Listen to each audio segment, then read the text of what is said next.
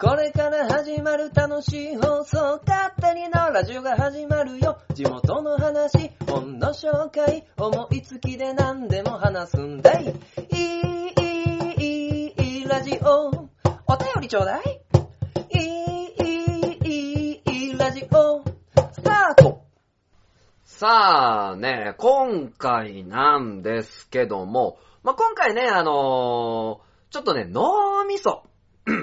に関するね、あのお話をしたいなと思っているので、この、聞いていただくね、あの方にもですね、ちょっとね、脳みそをちょっと活発にしていただきたいというところがありまして、まあ、なのでね、ちょっと今回ね、あの、クイズ、クイズからちょっと入らせていただこうかなと思っております。ね、あの、こんな入り初めてだよね、クイズって。ね、えー、じゃあちょっとクイズ、えー、行かせていただきます。ね、まあ、これでね、このクイズで、まあ、ちょっと脳みそをですね、柔らかくして聞いていただけたらなと思います。では、えー、問題。えー、直径、直径2500メートルの、えー、池。まあまあ想像的には丸い池だと思ってください。池があります。その池に約1メートルの水草が生えています。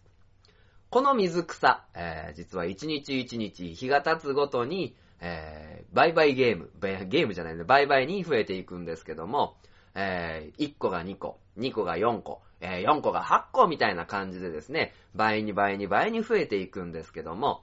この2500メーターの池、そしてそこに浮く水草、倍々に増えていく水草がですね、えーこの池のすべてを覆った日にちっていうのが、43日目でした。では、ここで問題です。えー全部覆ったのが43日目なんですけども、えー半分、半分覆った日は何日目でしょうか？勝手に縄ラジオ第103回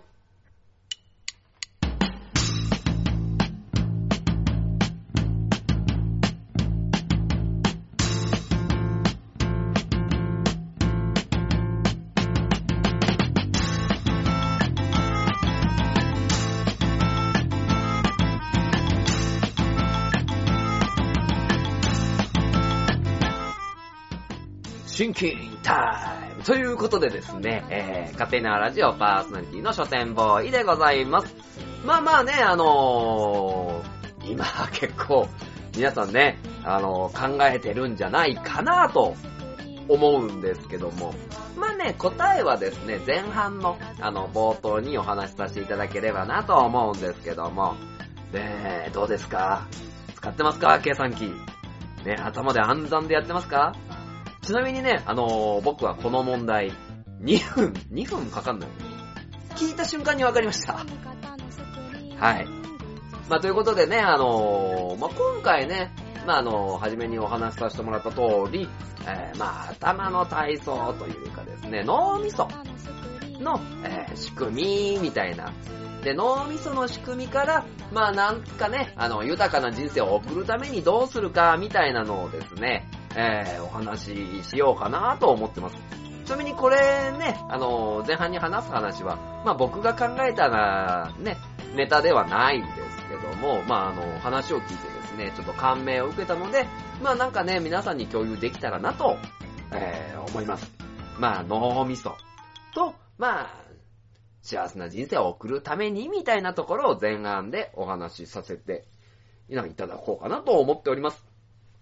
で、えー後半はですね、まあ、いつも通り本の紹介をさせていただくんですけども、今回、えー紹介させていただく本はですね、ヌフカフェはなぜ潰れないのか、えー武田康信さんが書かれた本の紹介をさせていただきます。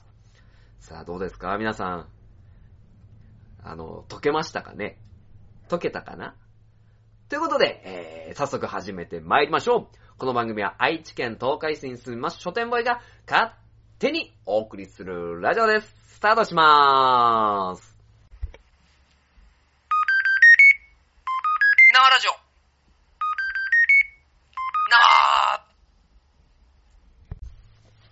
縄えー、それではですね、勝手なラジオ103回目のですね、えー、前半を始めさせていただきたいと思うんですけども、まあ、どうですか？皆さん。ね、あの、答え出ましたかね？まあね、結構ね、なんか22日とかね、あの、全くわかんないっていう方も見えると思うんですけども、まあね、あの、早速、正解発表させていただきましょう。ちなみにね、この正解発表をした時にですね、あのー、問題出したね、人のリアクションとしてはね、あー、マジかーみたいな、そっかーみたいなね、あ、悔しい、腹立つ、みたいなね、あの、コメントが多いのでですね、まあ、あんまり怒らないでいただきたいなと思うんですけども、えー、まあ、この問題、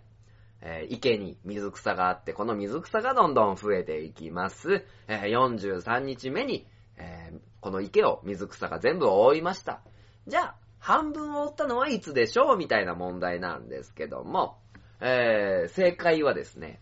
42日目です。はい。42日目。まあ、43日目に、あの、満帆になったってことは、えー、まあ、倍に倍に倍に増えていってるので、まあ、前日がですね、半分なんで、半分を、まあ、あの、その倍になれば100%になりますよね。ということで、40、ま、2日目に、えー、半分に覆ったっていう答えなんですけども、まあ、皆さん答えられましたかね？どうですかね？まあまあ、借り物の問題で問題は申し訳ない。これも、ね、全く借り物の問題で、今からね、前半でお話しさせていただくのも借り物のも、ね、あの、ものなんですけど、まあそういうね、あの、柔らかい、あの、イメージで聞いていただけたらなと思っております。はい、えー、ね、その、結構僕これ今ね、レジュメがね、あるんですけど、まあこのレジュメにね、ずらーっと、あの、書いてあるのでですね、まあ、はじめにいいから、脳と心の構造とかそういうことをお話しさせていただければなぁと、まあ、思っております。えー、まずね、あの、前提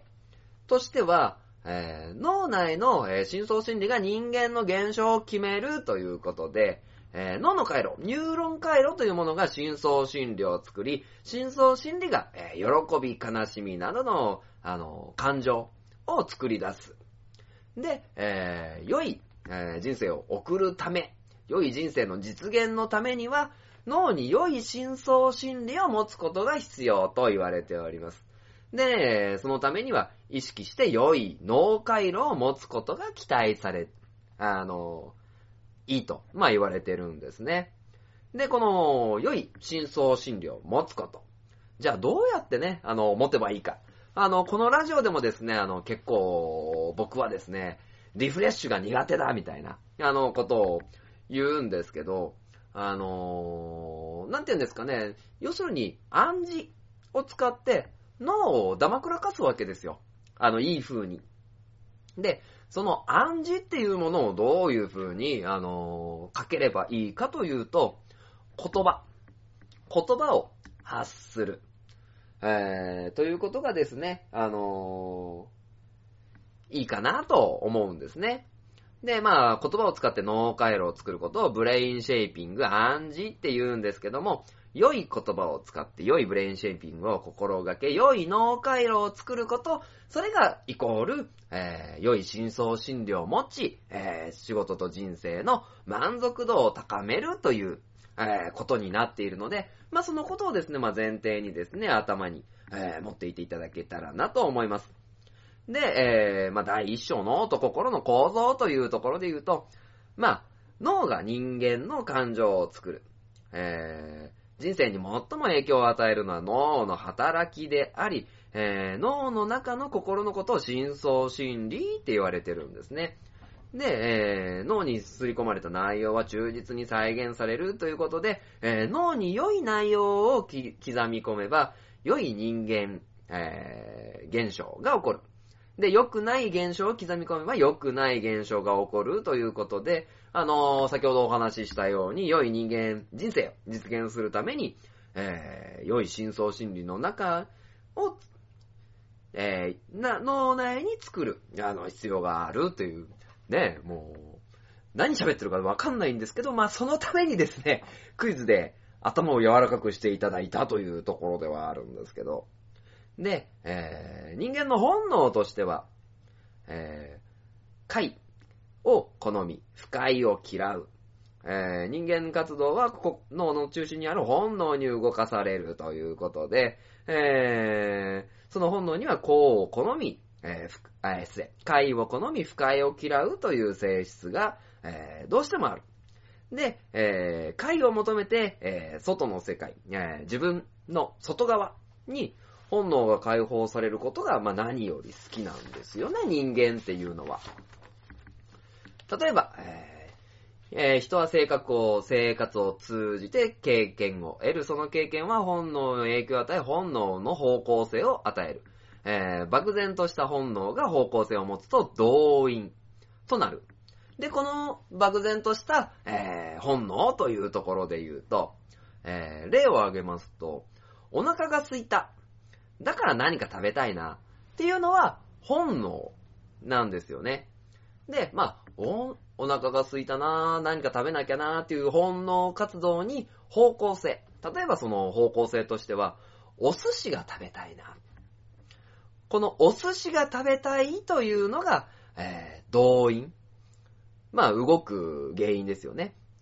で、えー動く原因を作られるということで、えーこの動員が、えー例えば、まあ、ご飯が食べたい、ご飯が食べれない、お寿司を食べたい、食べられないっていう本能が解放されていない状態になることを、えー不快、イコール、欲求不満という形になりますね。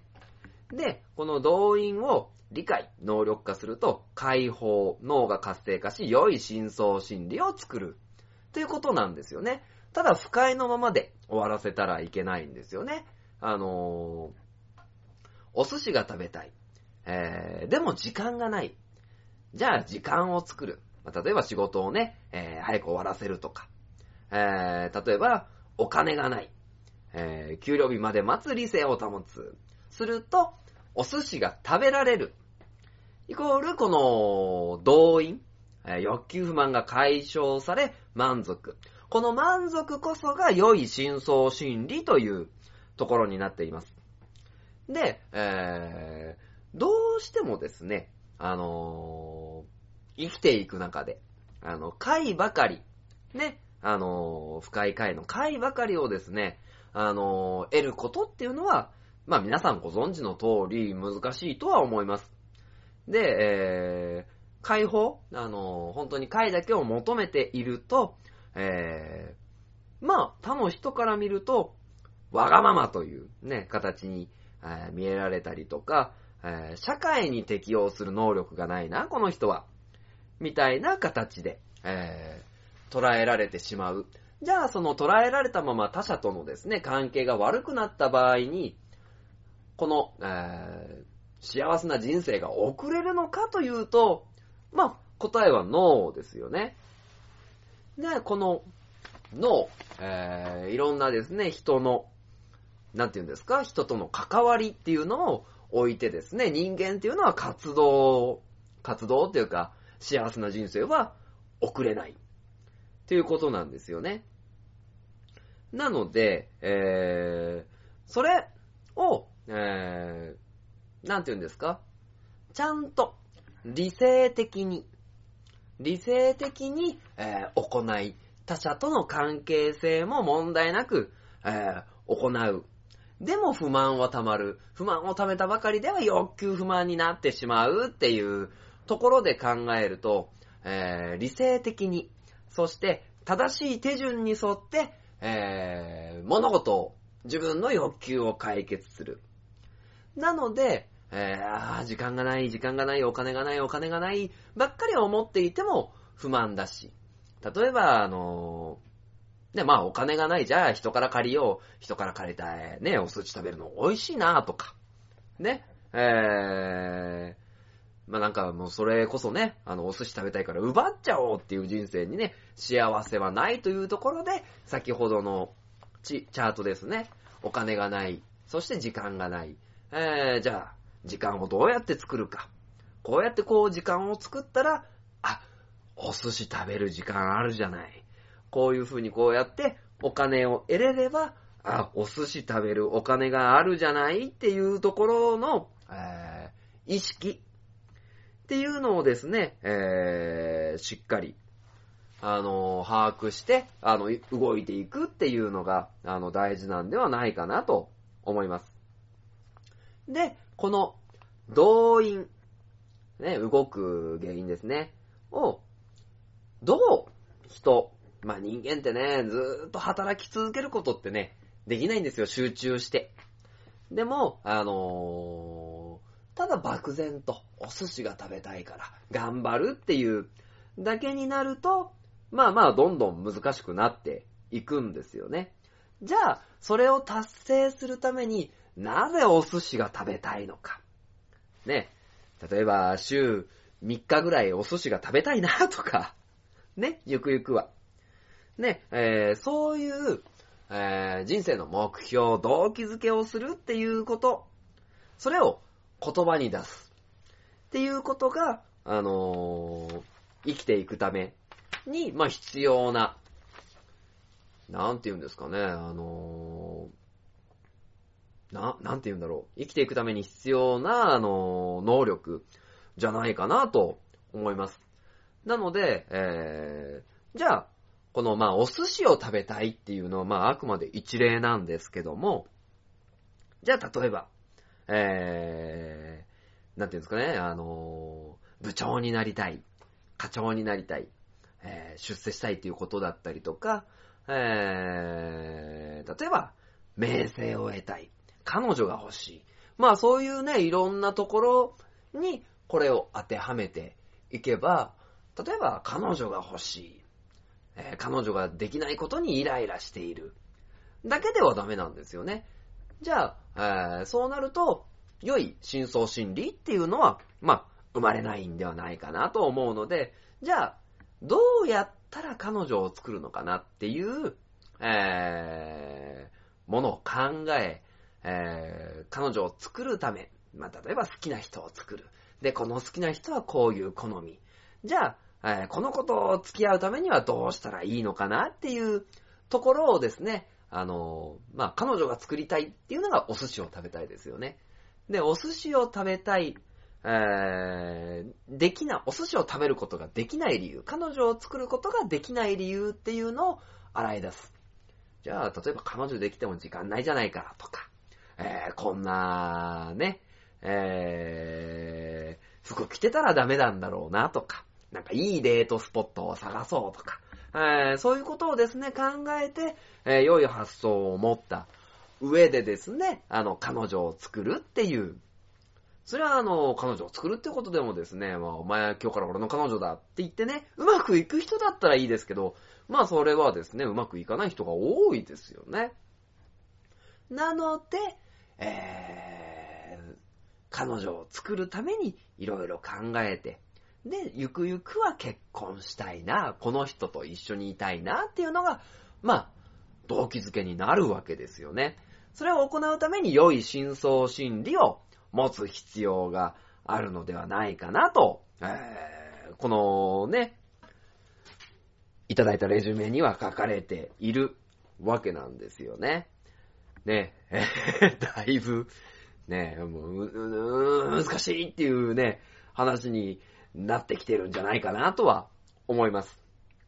で、えー、今から、あのー、お話しさせていただくのは、じゃあこの欲求不満があって、欲求不満を解消するための目標、ね、お寿司が食べたい自分になるためにはどうするかっていうところで、じゃあそれをどう効率的に自分に合ったスタイルで、えー、できるのかなっていうのを、まあ、あのー、お話ししたいなと思うんですけど、まあ、これね、本来は、あのー、まあま50問ぐらいのあの問題を書いてもらって、あの答えてもらって、で、そこから割り出すんですけども、まあね、あのー、ラジオの番組なんでそれができないので、えー、まあちょっとですね、自分がどういうタイプに、えー、当てはまるのかなというところでですね、まあ聞いていただければなと思うんですけども、えー、この僕がお世話になった方の書かれている、えー、その内容の中にはですね、まあまあ、一応、まあちょっと無理くりなんですけども、まあ5パターンの人間がいるっていうところで、えー、書かれています。で、この5パターン、どういうタイプがあるのかなっていうと、えー、需要型、思考型、直感型、感覚型、知覚型っていう5つなんですね。で、えー、まあまあ、聞いたことはあると思うんですけど、右脳左脳。ね、脳みその右脳左脳っていうところで、えー、自分がどういうところを秀でているのかっていう、ね、あの、ことを考えて、えー、進んでいくと、まあ自分のタイプがわかり、じゃあ、いかに、あのお寿司を食べやすくなるのか、っていうところをですね、あのお話しさせていただきます。まあ、なのでね、今からその、お話しさせてもらった、この5つのパターンの、あのー、説明をさせて、まあ、いただきますので、まあ、自分このタイプじゃないのかな、みたいなのをですね、あのー、把握して、あの、聞いてもらって、えー、お話、まあ、こういうのに活かしていっていただけたらなと思います。でですね、えー、まず、左脳型。まあ、一応ですね、左脳型の分類には、需要型、そして思考型っていうものがあります。で、えー、この左脳型のですね、強い弱い、この2種類にあるんですけども、より強い左脳型のタイプの人が需要の、需要型のタイプ。で、えー、まあ一応次に出てくるんですけど、中央、脳みその中央型っていうのもあるんですね。そちらに近い左脳型からの中央寄りのものが思考型っていうものになるんですけども、まずこの二つの説明をさせていただきます。えー、まずですね、より左脳型の機能が強い人が、まあ、需要型動員のタイプの方です。この需要型要因の、えー、方のタイプとしては、傾聴、えー、分析、身長、内容っていうのがキーワードに挙げられます。で、この方の特徴、受容するという意味で、人の話ですとか本とかテレビなどから得た情報を得ることが好き。えー、物事を掘り下げてですね、本質や原因を知りたがる傾向の人が強い。えー、なぜという疑問を持つ傾向が強く、あれこれ考える分析的な思考を持つ人です。で、ただし、あの、結論を出すまでに気迷いも多く優柔不断に見える側面を持つが、慎重に考えて意思決定に時間をかける特徴を持つ方。で、えー、健全な需要型は質問が好きで、人の話は丁寧に聞き、えー、対象は温厚かつ協調的。人の話を受容するために、話を話のわかる人と見られる、見られ方をすることも多いが、理解と納得を別にする二重性が強く、話は理解していてもその通りにするとは限らない厳しい判断力を内に秘めるということで、えー、より内容をどんどんどんどん掘り下げていって、あの、確固たる、ね、あの、まあ、リテラシーですか、情報にするっていうのがこのタイプの方の特徴です。で、えー、まあ、この方、えー、左脳型の人はですね、結構、インプットする能力が高いんですよね。まあ、理解力とか、情報収集力とか、分析力とか、えー、そういったところの、あれが強いんですけど、一方では、アウトプットが苦手っていうところがあります。で、まあ、ここにもあるんですけど、まあ結構控えめで遠慮がちな方が多いんですけど、まあより吟味された情報を活かしてですね、よくよく考えた後、あのー、良質な意見を言うなど、えー、まあまあその情報を整理して、何か、ポンと、あの、物事が進む、あの、形にできるという特徴を持ってます。で、まあ、なのでね、あの、よく、その、回をまとめるような人に多いんではないでしょうか。はい、続きまして、需要型。需要型の人の、えーポイントとしては、道筋、えーあるべき論、合理性というところで、えーそのがポイントのキーワードですね。で、道筋にここだわるため、筋を通す話が好きで、えー理屈に合わない話は信用しないか、その意見を嫌う。えー無駄が嫌いで物事を合理的に考える反面、義理、規則などを重んじる。こうあるべき、あるべき論や原則論が好きで、えー結果より努力やプロセスを大切にする論理的思考を持っている。なので、根拠がないと嫌なタイプなんですよね、この人は。あの、思考型の人は。ちなみに僕は、あの、思考型なんですよ。で、えーこういう思考型の、あのー人っていうのは、まあ、需要型に比べ、情報掘り下げっていう能力は、まあまあ、低くはあるんですけど、ある情報ある情報で、えー、ちゃんと目的、えー、失礼、結論を出すために、こうでこうでこうでこうだから、こういう結論に至りましたっていう、あの言い方が好きで、好きなんですよね。その、まあ僕もね、えー思考型なのでね、よーくよく、えーわかります。で、えー何かを開始するときなど、最初は謙虚で控えめな行動を見せるが、慣れると強い主張を行う。えー人によっては対人対応に警戒感がなく、頑固理屈っぽい、とっつきにくいなどの印象を与える。反面、約束に固い責任感が強いなど周囲から信頼される。しかし、えー理屈上で無理を感じたりすると、まあ、急に淡白だったりとか冷淡な側面を持つ。えーということでですね、えーまあまあ、当たってるかなと、えーいう感じはしますね。はい。なのでね、思考型の方に、えー関して言うと、まあ根拠があって、あのー物事に対して理由が必要な方なので、まあその、例えばお寿司が、えー食べたい。じゃあお寿司が食べれるようになるには、こうしてこうしてこうしてみたいな、あのー根拠を作って、えー動いていっていただけると分かりやすいのではないでしょうか。えー続きましては、次はですね、左脳から離れまして、これは中央型と言われてる。あの、左脳、右脳、どちらにも属していない部分なんですけど、この直感型って言われる、えーものなんですね。で、直感型のタイプっていうのは、えーひらめき、で、新規、えー総合、音感。ということで、えー勘やひらめきが走る。第六感の鋭い人。えー頭の回転が速い人が多い。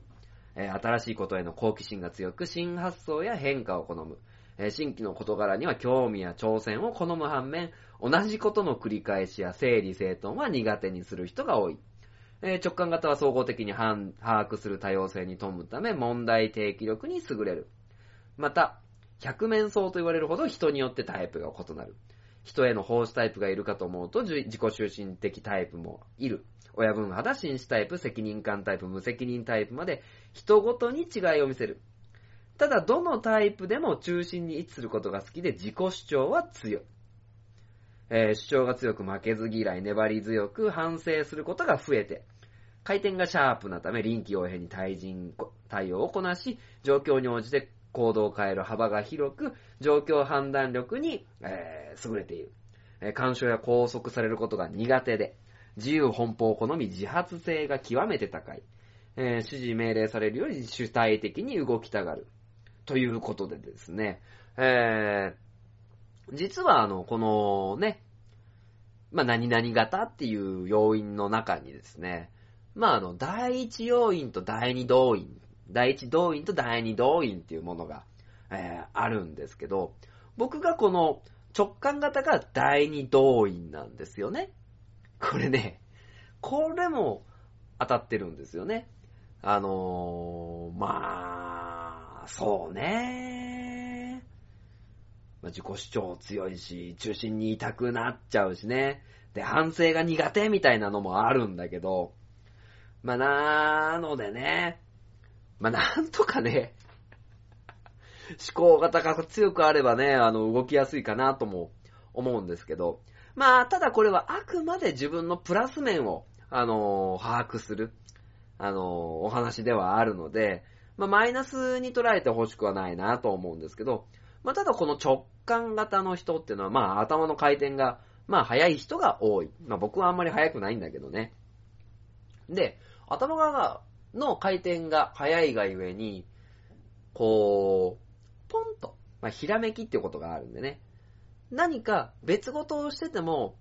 頭の片隅のどっかで別事のアイデアが出たりするんですよね。そういうものを、あのー、ちゃんと控えておいて、次に活かして生きるように動いていただければ、目標に対するアクセスっていうのは近くなるんじゃないかなと、えー、思いますね。はい。では、どんどん行きましょう。次からはですね、右脳型。右脳型の方。えー、これはですね、感覚型の動員の働き。ということで、えー、これは右脳型でですもん。で、でも、えー、濃度の薄い方ですね。はい。えー、ポイントとしては感情交流、知りたがり、感覚、観察、感性。えー、この方の特徴としては理屈より受けるイメージ。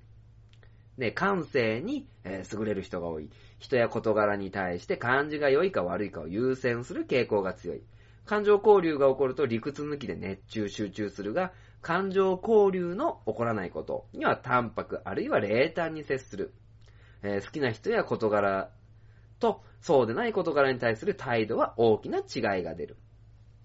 で、えー、気迷いの傾向を持ち周囲によく質問する割には答えを聞くことは増えてな傾向。えー、外、アウトプットに対する反応は敏感で雰囲気に左右されがちだが、えー、鋭敏な感覚は綿密な観察力を生み、えー、情報、現象などに鋭く反応する。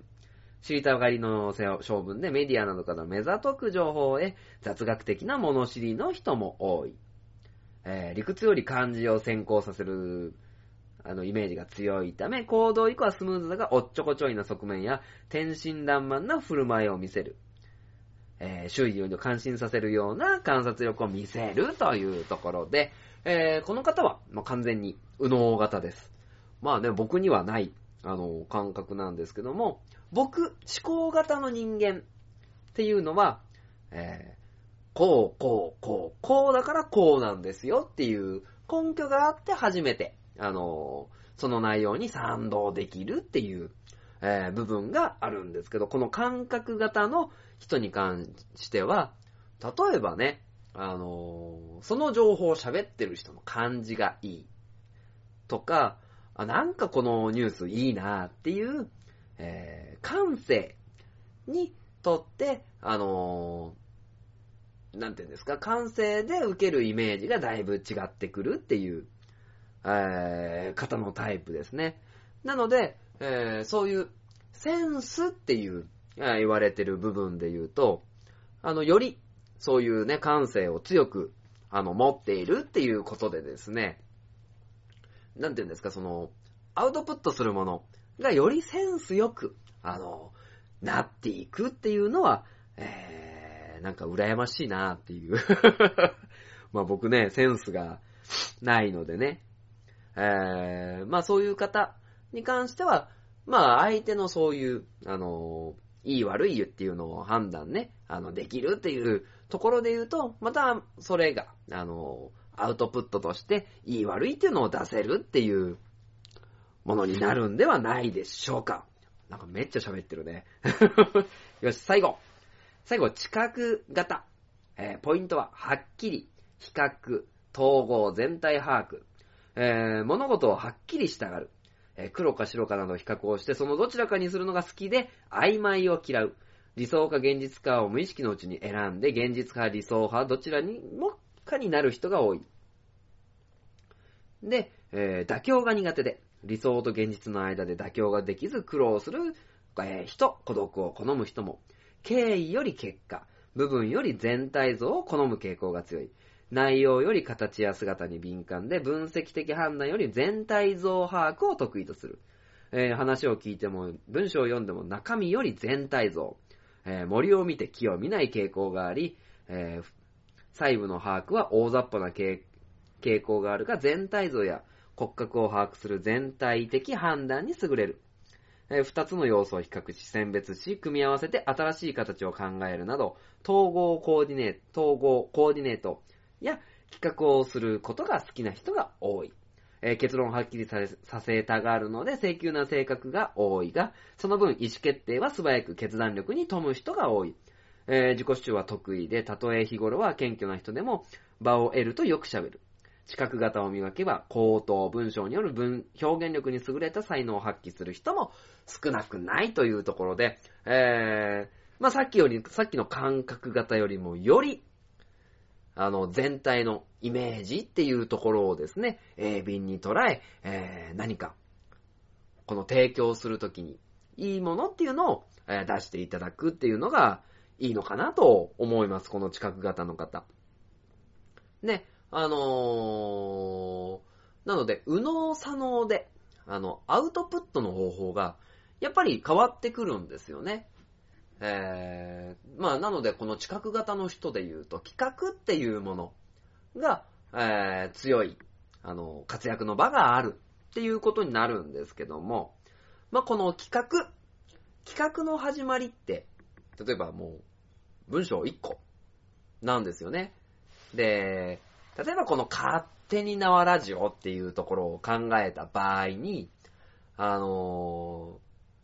勝手に縄ラジオっていう番組があって、そこから派生して細かい部分を作っていくのがこの知覚型のタイプの方の特徴なんですよね。で、全体で、例えば本の紹介して、前半でこれ話して、で、なんかちょっとこういうのも入ってるといいなーっていう作り方。で、まあちょっと僕はね、あの思考型の毛が強いので、えー、考え方としては逆なんですよ。あの、本の紹介がしたい。こういう話がしたい。ね、えー、オープニングでこんなことがあったからこういう話をしたいから勝手に縄ラジオっていうのを作るわけですよね。で、えー、同じ勝手に縄ラジオっていうものが出来上がるんですけど、発想の起点が違うんですよね。なので、例えばこの、えー、このね、こう、今お話しさせていただいた型の中で、えー、何々型、何型、何々型の中で、まあ、勝手に縄ラジオっていうものを作ろうとすると、まあね、それ、その人ごとの作り方っていうのが、あの出てくるんですよね。まあまあ、その、例えば直感型の人だったらね、あピーンと、えー来て、全体にブワッともう全体像が見えてみたいなこともあるだろうし、なんかね、もう、なんかこう、人が聞きたいことをね、喋りたいなっていうところから始まるのが知覚型の方だとすれば、えー思考型だと、まあ、こうこうこうこう、こういうこう、こういう話をする、するのが勝手に縄ラジオだっていう根拠を持つ人もいる。で、えー、まあ、ぶわっとね、ちょっと、長時間喋っちゃったんですけども、この長時間喋った中で、自分がどこに、あの、分類するかっていうことを、えー把握することによって、えー物事の組み立て方が変わってくる。で、その組み立て方を、例えばね、思考型の人が、あのー知覚型の、あのーものの作り方をすると、容量を得ないわけですよね。そうすると、まあ、目標達成も遅れ、ストレスも溜まりみたいな、あの、欲求不満が解消されない状態っていうのが、あの、続いてくるっていうことになるので、より自分のタイプをよく把握し、えーどうすれば効率的に物事を進めるの、進めれるのかっていうところを、えー考えた上で進んでいくと、まあ、幸せなね、あの、目標達成が、目標達成ができて、幸せな人生が送れるのではないかなと、えー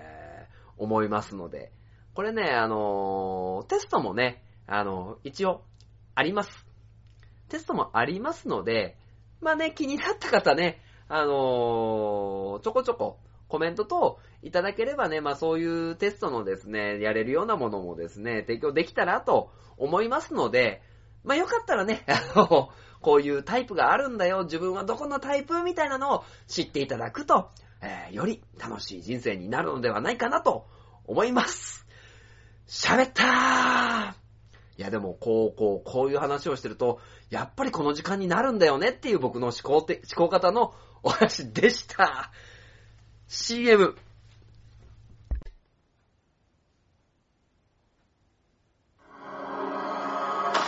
鉄の町愛知県東海市が今危険にさらされている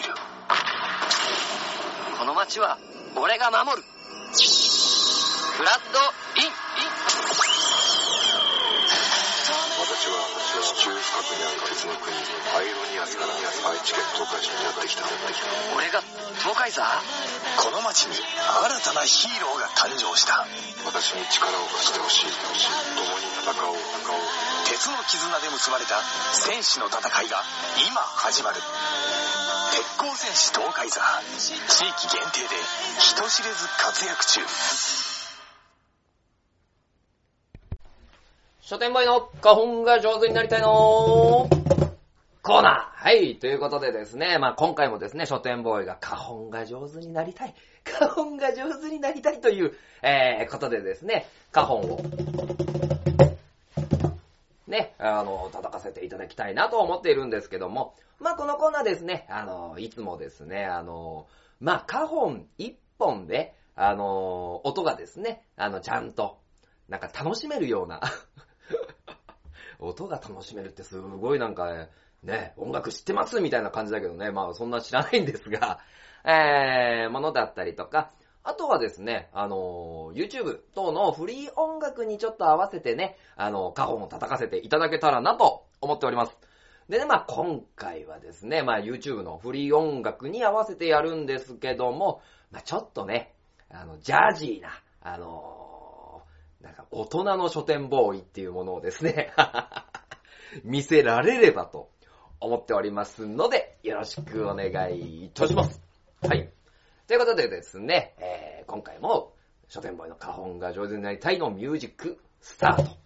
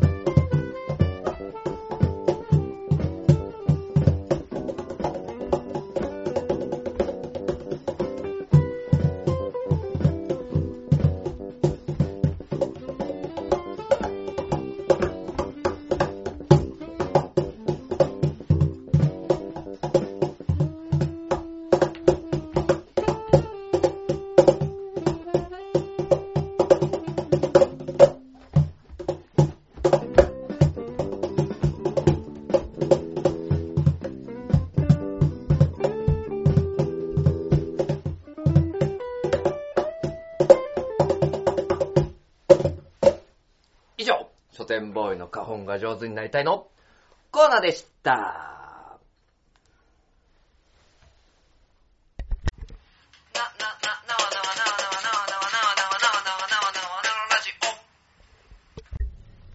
はい、えー、では後半はですね、えー、本の紹介をさせていただきます。今回紹介させていただく本は、えー、ぬく、失礼、ヌフカフェはなぜ潰れないのか、えー、武田、え安信さんの書かれた、えー本でございます。まあ、サブタイトルにですね、武田康信のカフェ経営哲学という、えーサブタイトルがついてるんですけども、まあ、あの、東京中目黒にあるこのヌク、ヌフカフェなんですけども、えーまあ、それを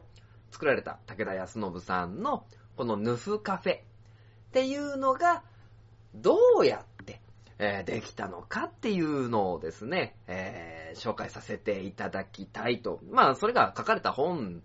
なんですよね。で、まあ、この、えーヌフカフェをされたのがですね、20代後半の時に、まあ、建てられたというところで、えーじゃあなぜ、このカフェを、まあ、立ち上げようと思ったのか。どうやって立ち上げたのか。で、その中にこのカフェの経営哲学という、あの、武田康信さんの思いが、えーこの一冊に書かれているんですけども、まあ、この方ですね、もともと別に熱烈にカフェがやりたく、やりたかったわけじゃなか、ないんですよね。えーで、この人の、えーこの方の考えとしては、どうやったら、まあ、自分らしく、ね、えー生きれるか。で、どうやったらその、場を提供できるか。っていうところを、まあ、考えて考えて行き着いた先が、えーヌフカフェだった。ということなんですよね。だから必ずしもカフェの、あのー形態っていうものに、あの、とらわ、とらわれている。っていうことじゃないんですけども、あのーそれをじゃあどうやって熟成させていくのか。でね、まあ、中目黒って言ったらね、まあ、東京の、僕でも名前を知ってるぐらいの、ね、あの、いい、いい街というか、あの、栄えてる街なんですけど、だいたいここの、えーお店、ここにお店を出そうとすると、だいたい4000万から5000万ぐらいの、まあ、費用がいるんですよね。で、この4000万から5000万円ぐらいの費用っていうのをこの武田さんはですね、あの、捻出っていうのはできませんでした。で、実質かかった量、えー金額とすると360万です。で、よくね、あのー聞いてくれる人が、どうやって360万で、えーお店を作ったんですかっていうことを、まあ聞かれるみたいなんですけど、これはもう前提が違って、360万しかなかったから360万でできる店を、えー作った。っていうことなんですよね。で、この360万、360万って言いますけども、じゃあ、えーまあその、この方の哲学として、えーどういう場が、あの作りたくて、えー360万以内で、えーどういう、あの場が提供できて、で、えーどうすればより良い店になっていくのか。で、哲学のその1としては、まあ、オープンに関しては、完成形の7割ぐらいでオープンさせた方がいい。これが、あの、僕がまず一つ引っかかったというか、あの、刻まれた哲学なんですけども、えー、はじめね、あの、これが絶対だみたいなところでお店を建てられる人っていうのは結構多いかなと思うんですけど、で、この、やっぱりね、いきなり100%っていうのを作ってしまうと、目算が外れた時にですね、あの、動きが取れなくなるんですよね。なので、あの、7割の状態。で、その7割から、どんどんどんどん100を目指し、で、お店を、まあ、スクラップビルドをしていくっていう、あのところが、あのこの武田さんの考え方。でね、もう本当にね、リサイクルショップに行ったりとか、あの自分の 家にあるものを持ってきたりとか、で、あとはね、その、な、なんていうか、その建築の作業っていうのも自分たちで、えーやったりとか、あのそういうですね、地道な、あのまあ、努力、努力と思ってるかどうかわかんないんですけど、努力っていうところを得てこのカフェができました。でね、あの、基本的には4000人ぐらい、あの、動員するようなカフェができたんですけども、じゃあ、その、カフェで、あの、働く人ここに対するこだわり、哲学っていうのも、この武田さんお持ちでですね、えー、スタッフの採用ってお店を持っていると絶対あるんですよね。で、僕も、まあ、お店を任されてた時に、当然面接っていうのをしたんですけども、この方のイメージとして、面接ではなく面談。ね、あのー、受ける、あのー、なんていうんですか、採用する採用しないの基準ではないですよって。で、あくまで、えー、相性が、えいいか悪いかっていうところですよっていうのを重きを置いてるんですよね。結局そのお店にとって一緒に働いてくれる人っていうのは、やっぱり宝なわけなんですよね。で、当然、入れ替わりはあります。あの例えば、1年後、2年後、ずーっと同じメンバーでやってるっていうものっていうのはお店としては少ない。ただ、お店の相性として、この人はやっていけそうだなとか、あのー、そういう部分に重きを置いた面接ではなく面談をされてるそうです。で、この、あの、武田さんが求めてる人材っていうのが、まあ、自発的に動ける人、受動的ではない人っていうのが、あのー、このヌフカフェでやっていくために必要なもの。で、あの、基本的には、あのー、入ったばっかりの人でも、入って2年3年経ってる人でも、どんな意見でも、えー、吟味して、あの、テーブルに上げて話し合うっていうことをされていたそうです。ね、あとはもう、この中であるのが、まあ自分一人になっても必ずやるっていう決意。何が起きても絶対何とかする、えー、決意。っていう、あの、ところを持っていたので、このぬくカフェ、カフェ？ぬくカフェね。ごめん、ちょっと言いづらいんだよね、ぬくカフェって。ぬくカフェっていうものをですね、あの、作り上げた。それに賛同してくれる、えー、スタッフがいたっていうところで、えー、もう本当にね、4000人ぐらい、あの、動員できる人、店、っていうのを、あの、作った。ということなんですけども、最後にまあ、子育てするように店を育てていきましょうよ。えー、一石一鳥で店はできませんよっていうことをこの本で書かれているんですけど、僕がね、あのー、一番ね、あの、本当はですね、感じたのが、この、武田流カフェ開業講座っていうところでですね、コンセプトワークについて、あの、書いてるところっていうのがですね、ちょっとね、一番引っかかったですよね。えー、コンセプトとして商品は、えー、どういうものを作るのか。この本の中では最低では一つ、一つは自慢できて美味しいと言われている商品を作ること。で、えー、もう一つのコンセプトワークとしてはデザイン。店全体のデザインをイメージするのが難しければコーナーごとにイメージしてみる。で、3がですね、店内。えー、4が規模。5、営業形態、BGM、エリア、宣伝などなどですね、いろんなコンセプト。そして開業費用の内訳とか、えー、物件探しとか、資金の調達とか、そういうですね、ことがですね、あのー、こと細かく、ね、売上計画の算出方法とか、そういったものも書いてあるんですけど、このですね、コンセプトワーク。まあ、さっきね、あの、7割ぐらいで、あの、立ち上げてっていうことが書いてあったんですけども、これがですね、あの、結構ものすごく、まあ、重要なんだなと。あの、まあ、これはヌフカフェさんのあれじゃないんですけど、たまたまお話、お店の方とお話しする機会があって、えー、こういうコンセプトで、だいたいですね、1センチぐらい、紙を束にして1センチぐらいのものが出来上がったみたいな、あのー、話をされてですね、あのー、なんて言うんですか、その一つのものをつき、つく、作り上げるための重要な要因、要因っていうものを、まあ、本当に必死こいて考えないといけないんだろうなって、えー、思ったんですよね。僕もちょっとそのある、まあ、企画があって、えー、それのですね、提案書みたいな形でですね、書かせていただいたんですけど、まあ約ですね、あのー、5、5ページぐらいの冊子になったんですけど、正直全然盛り込めてないんですよね。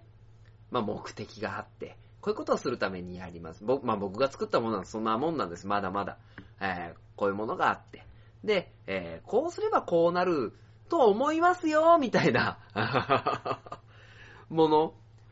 を提案書として、まあ当然ね、提案書と出しとして出して、それを具現化するためには、あのコンセプトをちゃんとつけてっていうのは、まあ次の段階なので、まあ提案段階としてはそれでいいのかもしれませんけど、まあでもね、一個一個こだわり始めると、例えば一個のお店で、えー考えた場合に、えー例えば入り口をどこにするのか、とかね、ここの入り口にしたら動線はどう変わるのか。じゃあ、えーイメージカラーとして、えーどういう色を使う？じゃあそのイメージカラーは何のためにそのイメージカラーなのか？ね、えーこのテーブルを置くのはなぜこのテーブルじゃなきゃダメなのか？店名、店名っていうのはもう一番初めにお客さんが目にするものですから、その店名でね、あの、どういうイメージがあって、えーこちらの、まあ、理念があって、どういうお店の名前にしたのか？えー、だいたい、ね、この業態で言うと、客単価がどれぐらいで、えー、だいたい回転率がこれぐらいで、だいたい1日これぐらいの人間が、えーお店に来て帰ってくれて、えー利益的、平均的な利益としてはこれぐらいで、この利益にすると、えーこのあこの売り上げにすると利益がこういくらぐらいになるのかみたいなね、のも全部全部織り込んで作るっていうですね、まあそれがですね、本当に事細かく書いてあるのでですね、そういうところに、ね、まあきっとね、あの、世の中の人で、えーそういう提案書だったりとか、あの、こういうコンセプトで行くみたいなね、あの、企画書みたいなのを書く人はですね、もう何書店ボーイ当たり前のことを言ってんだみたいなのをですね、言われるとは思うんですけども、まあそういったところをですね、改めて、えー学ばせていただいたということで、この、ね、ぬく、ぬふカフェはなぜ潰れないのかという本でですね、僕自身かなり学ばせていただきました。ので、まあ、見つけたらですね、ぜひぜひ読んでみてください。いやー、駆け抜けた 前半から駆け抜けたよし、エンディングだエンディングに行くぞエンディングです。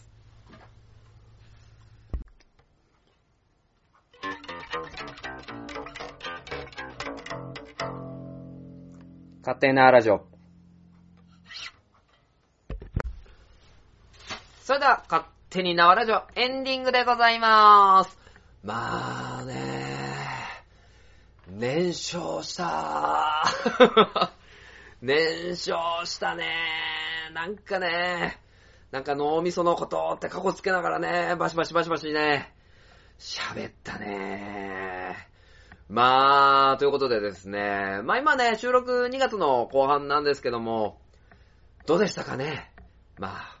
オリンピック、そして、バレンタインデーと、まあ皆さんね、えーいろいろお楽しみのね、えー、情報、ことがですね、いろいろあったとは思うんですけど、もらえなかったーもらえなかったーバレンタインデーなー欲しかったな。ーなんかね、どっかにいないかなこう、書店ボーイさん、お慕い申しております、みたいなね。これはもう、もう願望よ、願望、男の。まあ、散々さ、硬い、硬い話をしてさ、最終的にバレンタインチョコの話をするというね。ぐだぐだだね。はい。ということでですね、まあ、あのまあ、頭のね、脳みその話だったりとか、まあ、経営コンセプトの話なんかも、まあ、させてもらいつつね、まあもう硬い話ばっかでね、疲れちゃうんですよね、やっぱり。まあ疲れちゃうのでね、まああのなんで、まあ、最終的には、あの、女の子からチョコレートが欲しいっていう、ことで、まあ締めてもいいかななんてね、思うわけですよ、時には。いやー、欲しかった、チョコレート。まあね、チョコレートは食べれないんだけども、食べれないんだけど気持ちがね、嬉しいじゃないですか。まあそんなこと言ってるとね、あのー奥さんに怒られるんでね、えーイベント情報してね、ちゃんと家に帰ろうと 思います。ということでですね、今回のイベント情報、えー、まずですね、常滑市、常滑市ですね、3月3日土曜日3月4日、えー、場所4モール常滑中部国際空港、セントレーツタ半島各所にて、猫、これは4モールですね。猫フェスタが行われます。猫フェスタということでですね、えー3月3日にゃんこスター、そして3月4日さらば青春の、えー、ひかりさんが出ますので、ぜひとも見てみてください。そして、半田市、半田市3月3日、町ヒロイン、倉の町桃の節句ということでですね、え3月3日、半田の赤レンガ広場にて、えイベントが行われます。えー赤レンガ半、赤、半田赤レンガ建物内に半田町づくり広場登録団体が集合。展示やスポーツパフォーマンス、ワークショップなど、ね、人形劇とか、紙芝居とかね、生け花パフォーマンスなんてね、あるのでね、ぜひぜひ参加してみてはいかがでしょうか。そして、東海市。はい、東海市ですね。えー、まず3月10日。えー3月10日にですね、市民交流プラザ祭りということで、場所は東海市市民交流プラザ、えー、かっこ空と大田川の、えー3階で行われます。時間はですね、市民活動センター講演会10時から11時、えー、子育て支援センター、もういい会拡大版親子で遊ぼうなどイベント、そして、えー各種活動プログラムで登録団体の方のイベントが行われます。えー、大田レクリエーション、えー古典文学を楽しむ、幸せ劇団などなど楽しいイベントがいっぱいでございます。そして、3月18日、アニマン2018春の宴ということでですね、えー、アニマンのイベントが行われます。ね、時間はですね、10時から。で、えー、コスプレ、イベント、えーメイドカフェ出店、クゼマンゴさんの原画展、えー、アニメコスプレステージライブが行われます。えー、こちらはですね、えーアンダーポイントさんと、ノロさんが、えー一生懸命イベントやられてますので、ぜひぜひ参加してみてはいかがでしょうか。そしてですね、えー、ここからは東海市情報、そして東海座情報ということで、まあ、今後でね、行かせていただくんですけども、えー、3月24日、幸せ村春祭りということで、こちらのイベントが行われます。バルーンパフォーマーですとか、えー、各種いろんなイベントの中に東海座が出てくると。ね、今回もね、頑張ってね、メディアスくん体操を踊らせていただこうと思います。で、この3月24日のイベントに、まあなんかね、踏まえて、踏まえて、うわー言い方が難しい、えー、イベントの告知にですね、3月17日、チタメディアスのタックイン大田川放電所に、えー、東海座出ますので、ぜひぜひチタメディアスを、えー、見られる方は見てみてください。もう多分東海座はね、ドッキン張してると思いますので、ぜひよろしくお願いいたします。そして、えー3月31日、えーこちらはですね、ちょっとですね、桜祭りというもの、えーイベントが大と大池公園で行われるのと、えー大屋根広場。にて、えー歌い静香さんのですね、スタステップアップのコンサートが行われるんですけども、ちょっとですね、えーいろいろ事情を説明させていただき、えー両方ともですね、あの、お時間をちょっと区切って出させていただきます。で、桜祭りはですね、メディアスの森さんが、あの、行っているのと、まあ、あの、勝手に縄ラジオを含め、えー僕のもう一つやらせていただいている番組、はがとまでも大変お世話になっている歌い静香さんの、えー教室の生徒さんが、えー出演されるイベントが行われます。で、ちょっとですね、もう一個、えー詳細はですね、まだ、あのー分かってないんですけども、4月28日にですね、こちらも幸せ村のイベント、東海座出ますので、よろしくお願いいたします。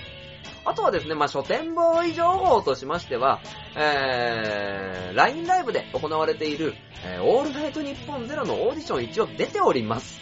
ね、えー、オールナイトニッポンで書店ボーイのトークが聞きたいか聞きたいかということでですね、あのー、お話しさせてもらって、まあ、もし、万が一合格したらですね、まあ、あの、天下取ったったみたいな感じでですね、頑張らせていただきたいので、えー、ぜひとも、まあ、見てみてください。えー、今回ですね、結構早足で、えー、駆け抜けたんでね、まあもう皆さんね、ちょっとずつ、まあこれ最後に言ってもしょうがないけどね、ちょっとずつ切り分けて聞いてみてください。えー、では、今回の勝手にラジオ103回を、えー、今回で締めさ、今回を締めさせていただきたいと思います。では、この番組は愛知県東海市に住みます書店ボーイが勝手にお送りしたラジオでした。ありがとうございました。